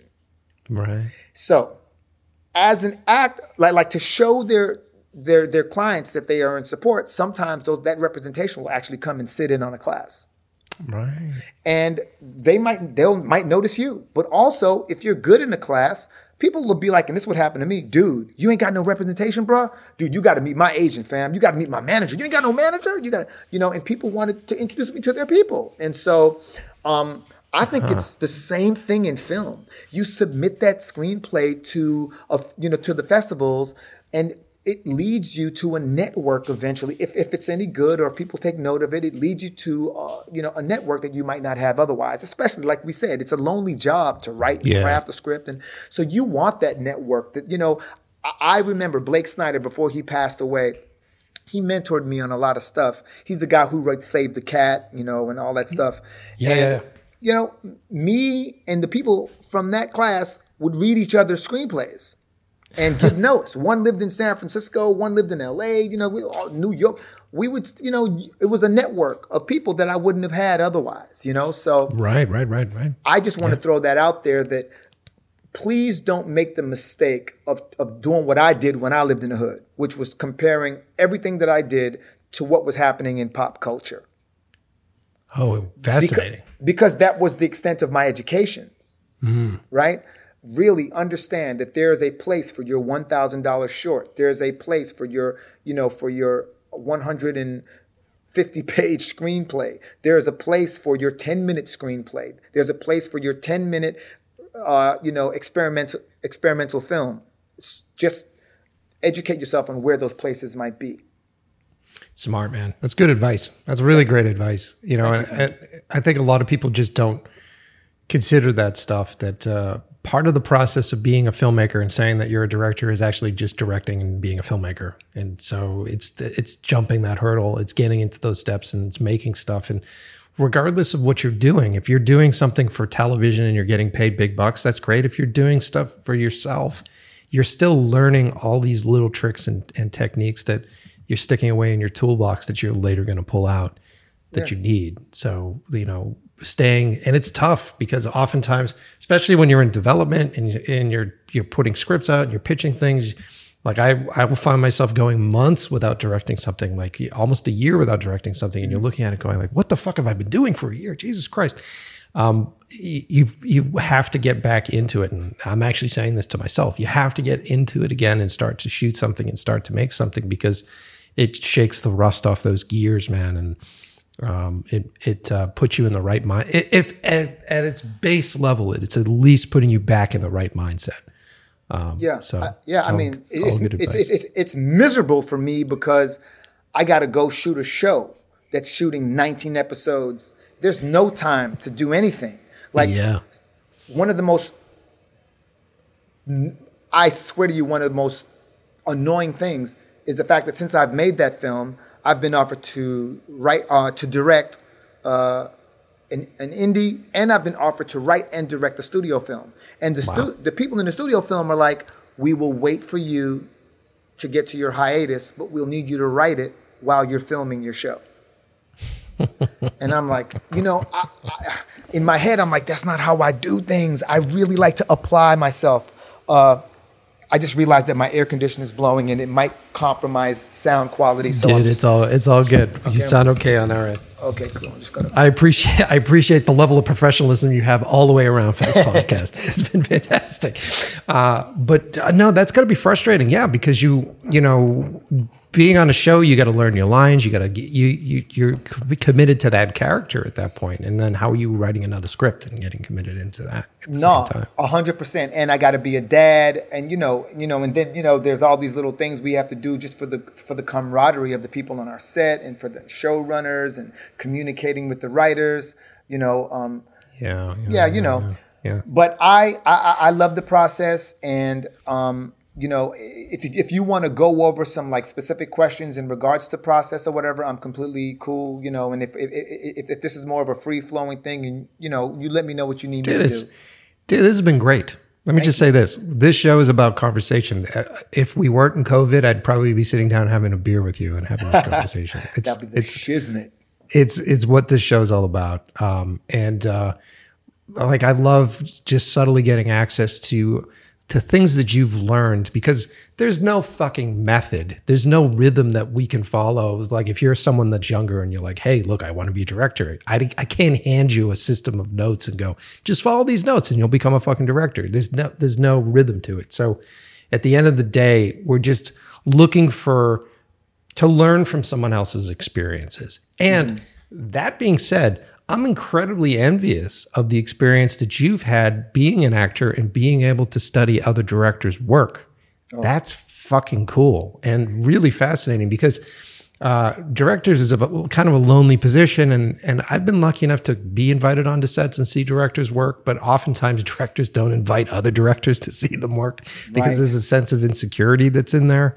Um, but uh, it, I'm curious, what is some of the? You don't have to be too specific, but what is something that you've seen on set that a director's done that has completely changed the game for you? Have you have you seen an experience and been like, "Holy shit, this is amazing," or "Oh my god, this is something that I I'm never gonna fucking do"?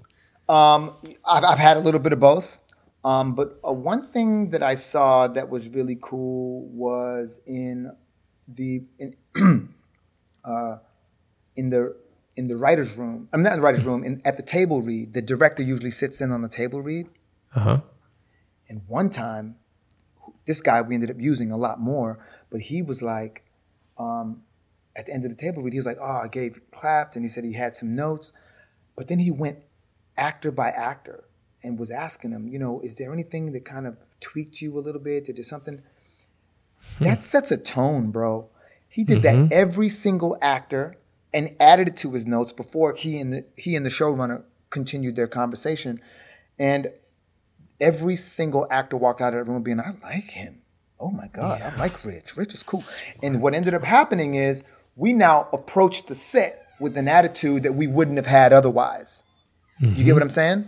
And um, that little shift can make all the difference, you know, of whether or not you meet people who are going to be humble servants or divas, could be that right there. And so I've just always, always made sure to say our film versus my film because of Yeah. that guy, because of that guy. That's And tre- awesome. Yeah, and treat it that way. Yeah. I mean, in fact, that's how um, you know. Oh, and um, another thing is, I had uh, heard a director, and I've actually had directors do this to me, which I thought was really cool. So I want to get Regina Hall. Now, Regina Hall's a big star, and um, rather than go to her and say, "Hey, I got a script. I want you to do my script," I asked her for notes on the script. Uh, smart.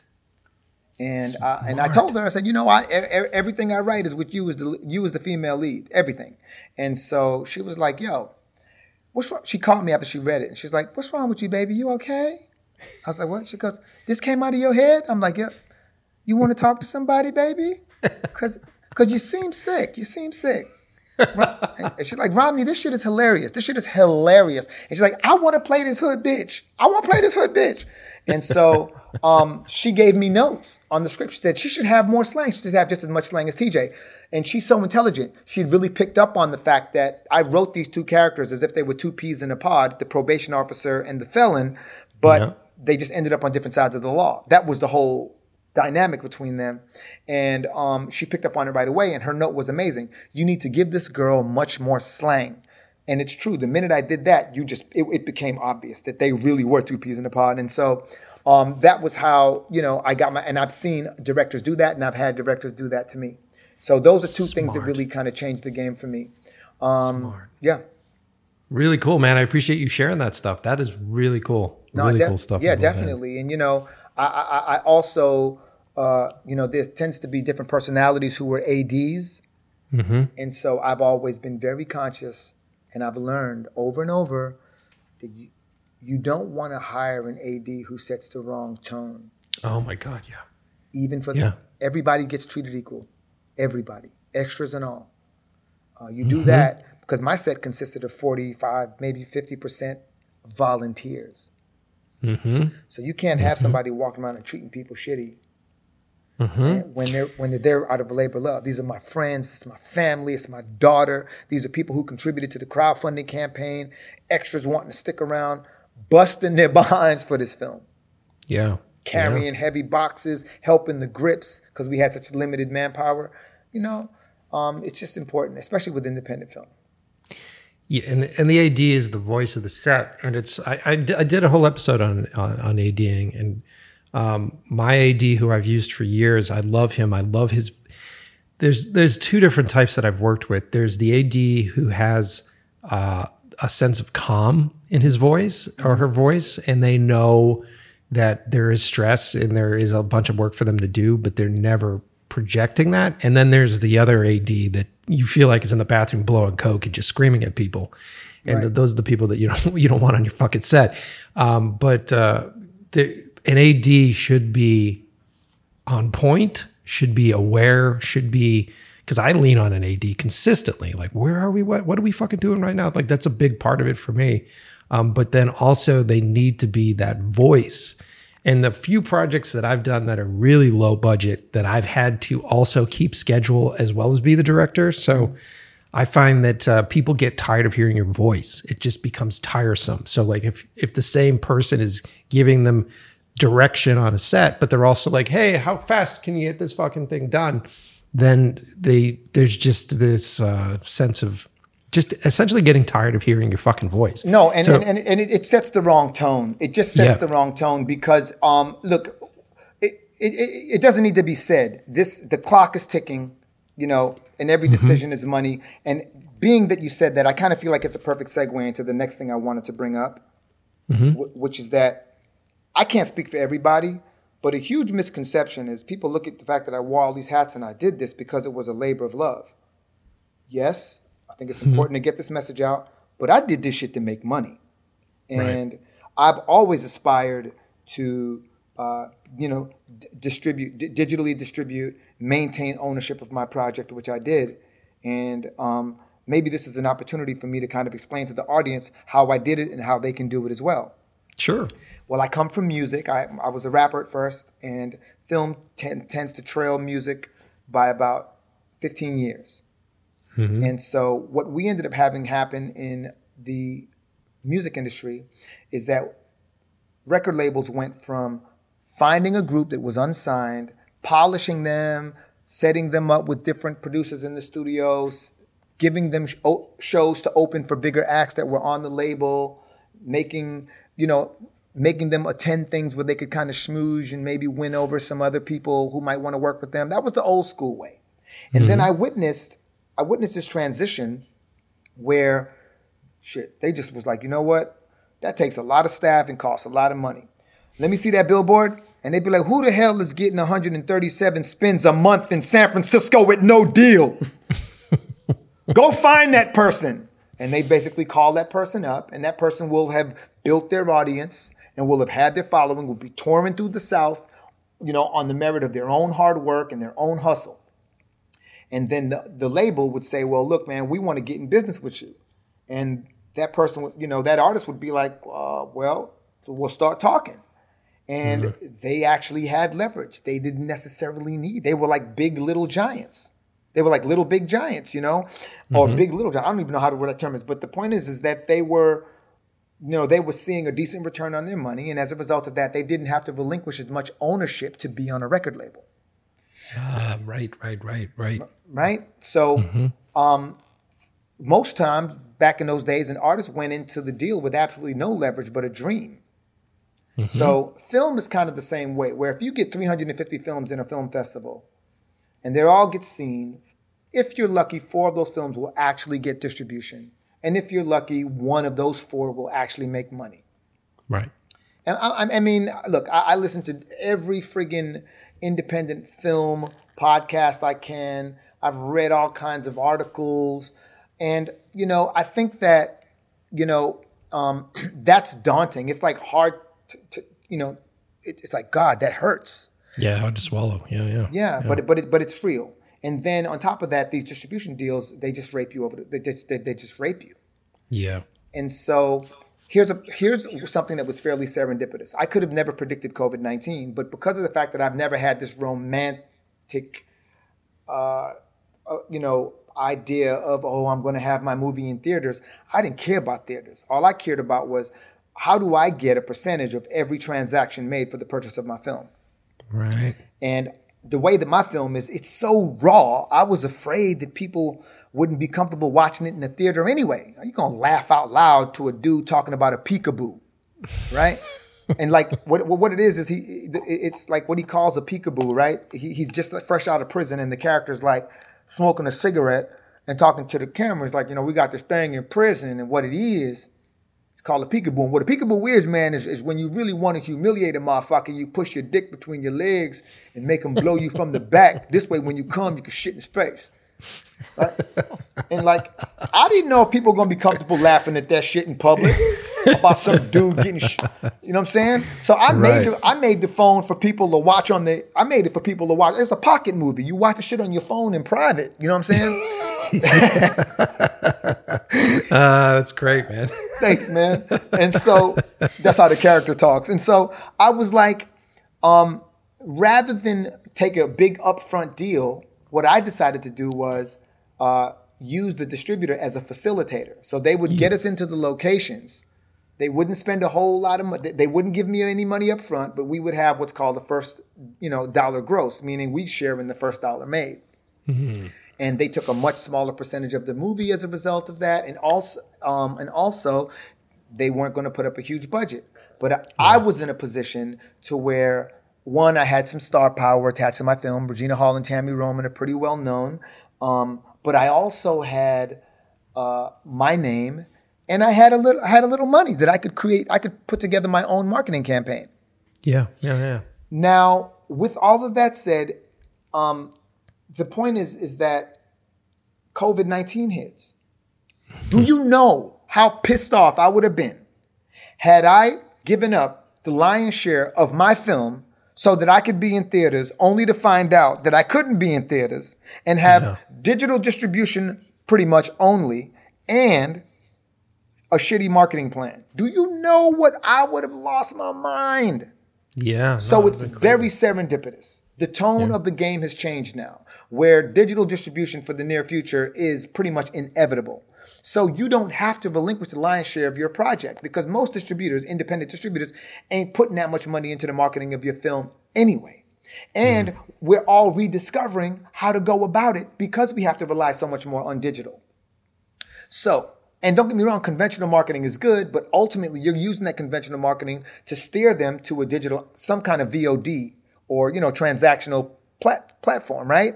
So, right, right. so I'm sitting here going, there's an opportunity for all of us to really take advantage of just that.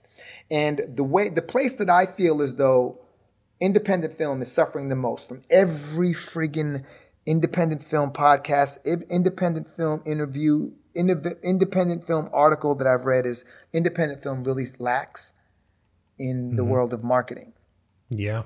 And so we have to figure out, we have to learn to borrow from other platforms, even these people you call corny marketing gurus on the you know on their podcast and marketing gurus on their YouTube channels. A lot of that stuff I've actually put into effect and it has paid off. Yeah, no, there's a lot of like there's there's like the future. There's a bunch of different really great podcasts out there, yeah. and uh, services out there that teach you how to do that sort of stuff. Yeah, no, I completely agree, dude. They do, and I don't even I don't even I don't even listen to like film when it comes to independent film talking about marketing. I am be real. I don't really pay attention to that shit. I'm listening to people talking about how they launched their eyewear, um, you know, product, or how they launched their, you know, their marketing company, or how they launched, you know, their uh, their online uh, uh, autism educational center, because that type of marketing can be applied to almost anything. And it's just a lot more savvy than what filmmakers are talking about, just keeping it real. And so, it's- it makes if you if, if you don't have stars, perhaps you have a topical narrative, right? Mm-hmm. Right. So, like I just mentioned, autism. Maybe you can you can get your film out to all the autism centers across the world, and if they really believe it, they can champion your film because they're like, this dude's saying it. This dude's saying it. He's put it in film form, uh, so you can service one another. You provide them with content that their audience can use, and they will help promote it because they want their audience to hear the message, and you've put it in a way that um, that they can't Um, if you don't have that, maybe you have uh, uh, controversy, right? Right, right. it's a big one. Yeah. That's a big one, you know. And so, if you can figure out, sit down and really strategize and come up with like some real good marketing points, some good talking points that may be political or just social commentary or it, very specific to you know something that's happening right now, um, you could potentially trigger a lot of, of interest and you just you you basically hire a publicist for you know two, three, four, five thousand dollars. You know, and mm-hmm. now you can do month to month stuff, maybe even fifteen hundred a month, and they put together a press release for you and get all that stuff knocked out for you, and you're using their channels and their connections to get that message out. You'd be surprised how many people turn around and, and, and take interest. So. Yeah. These are just some of the like the, the real real basics. One of the formulas that I use most consistently is I will make something really topical. Like uh, for for this project, how I raised the money for it even was I made a video called "The Racket of Racism," in which I explained how racism is actually how it ben it, it, it's it's more so about economics than anything else, and in, in the United States. And that video was 19 minutes long, but it got like seven and a half million views on on on um, Facebook. That's crazy. Yeah, and now keep in mind, Facebook's sketchy because, you know, three seconds to 15 seconds could be rated as a view on Facebook. But the, proof, the proof is in the pudding. Every person that commented, I went and commented. And or I just had a friend help me comment, or I hired like a virtual assistant to help comment, and I gave them like a list of like 50 different stock comments that felt really authentic that I was using, and then I would have them copy and paste them where appropriate, so that you know I can make more use of my time. But every last comment steered people to the crowdfunding campaign, and we raised like eighty nine thousand dollars from that one video. That's great, dude. Yeah, thank you. And I just did it again when I, I did a video called, um, it, this one wasn't as big, but I did a video called uh, like the infiltration of white supremacists into law enforcement all the way up to modern day. And it's, it's currently at like 600,000 views on Facebook. But once again, it's generated its interest and it steered people to the, you know, to signing up to be notified when the movie comes out and all that other stuff. So these things are done for nothing like literally nothing. Um, even our even our distribution team was like, yeah, we can't really compete with Romany's interaction with his audience, even though we are running ads and stuff like that. Rom's interaction with the audience is, is is a different thing. Cool, you can have that too, and I understand that I have a bigger following than a lot of people who may be pursuing independent film, but nonetheless, if you put out if you put out relevant quality content and you mm-hmm. make it free, and people begin to catch on to the fact that you are actually adding value they'll bend over backwards for you. And that's pretty hmm. much what I've been experiencing. It's great advice. That's really cool, man. That's really cool. And I'm I'm happy to see that it's working. I'm happy Yeah. to see that it's working for you, dude. No, thank you. Thank you. I mean, we'll know for sure on Friday. Well, dude, fingers crossed, you know, with all that. Um, look, this has been, we're, we're, we're sort of kicking at the end of the episode now. And this has been just such a pleasure. It's been such a wonderful experience, sort of sitting down and having this conversation with you. Um, and uh, thank you so much for sharing as much as, the, as, as you've shared on the show. I really No. appreciate it. Thank you. And I feel like we hit it off right out the gate. I'm kind of I'm, I'm, I'm kind of glad um, that uh, we were able to touch on you know some of those really really meaningful things. But I'm also glad that I felt like we did a really thorough uh, breakdown of sharing our experiences in filmmaking. And God willing, man, we inspire just a few more voices to just really just go do the damn thing. Make that twenty dollars short, man, and get it in a festival, please. Yeah, dude, right there with you, my man. Right there with you. Um, before we let you go, uh, do you want to like what what sort of promotions do you want to do for this? Like, when's the movie? Is the, has the movie dropped yet, or does it come out Friday? Right? Is that is that- Yeah, the movie comes out Friday. It comes out Friday, July 31st. It'll be on Amazon. It'll be on Google Play. It'll be on iTunes, Apple TV, pretty much any VOD platform. Vudu. It's on. It's in Drafthouse right now. Nice. Um, yeah. Um, uh, Drafthouse on demand. Uh, well, wait, wait. I, I think I'm just making shit up now. But you know what? But go I'm looking check. forward to it. okay. Yeah, I'm looking. I'm definitely looking forward to it. I'll be watching it. Um, dude, thank you so much for being on the show, uh, and um, I wish you nothing but the best as you move forward with this stuff. my friend. Likewise to you too. Likewise to you as well, man. And um, hopefully we get to do this again. anytime you want to come back, you're more than welcome on the show, my friend. Okay, the movie's called Tijuana Jackson, Purpose Over Prison. And it comes out on Friday. And I really need you to take your ass over there and watch the shit. And by over there, we said iTunes, Apple TV, we said Google Play, we said Amazon, we said uh, uh, uh, uh, what else did we list? Uh, uh, Fandango Now, and pretty much any VOD platform, man. Even your local cable. Just go get the movie and check it out. I promise you, you're gonna laugh. I promise you, you're gonna rewind it because you're gonna laugh over other jokes. I promise you. We'll make it easy for you guys. We'll put Liam to work. He'll put links underneath the episode. So click on links and uh, we'll get you we'll get you right Amen. there. All right. Thank you, my brother.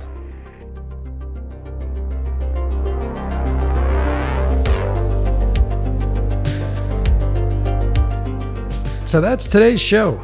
Uh, I hope you guys really enjoyed uh, listening to Romany talk. I love the guy. I mean, it's the first time that I've actually met him, virtually met him. And it sucks that we're in fucking COVID because I'd probably be able to sit down and have beers with the guy and really talk this stuff out. But uh, I really, really respect uh, his his angle into the business, and I really respect his passion for it. Um, and that's something that uh, I'm more than happy to showcase on the show. Something that I'm more than happy to advertise are filmmakers that are incredibly passionate about this. And this guy has a respect level for the process, and you can hear it. Do you guys hear it when you listen to the show? So many actors have egos. So many directors have egos. So many people come at this game uh, because of how hard and how long it takes to get to the top. They feel like that they deserve the fucking thing, and they feel like they're the best person on the planet. Um, and they're really hard people to digest and be around. And it's completely obvious that he is not that, um, which is awesome. And hopefully someday I'll be able to work with him because he sounds like he's a really fun guy to be around.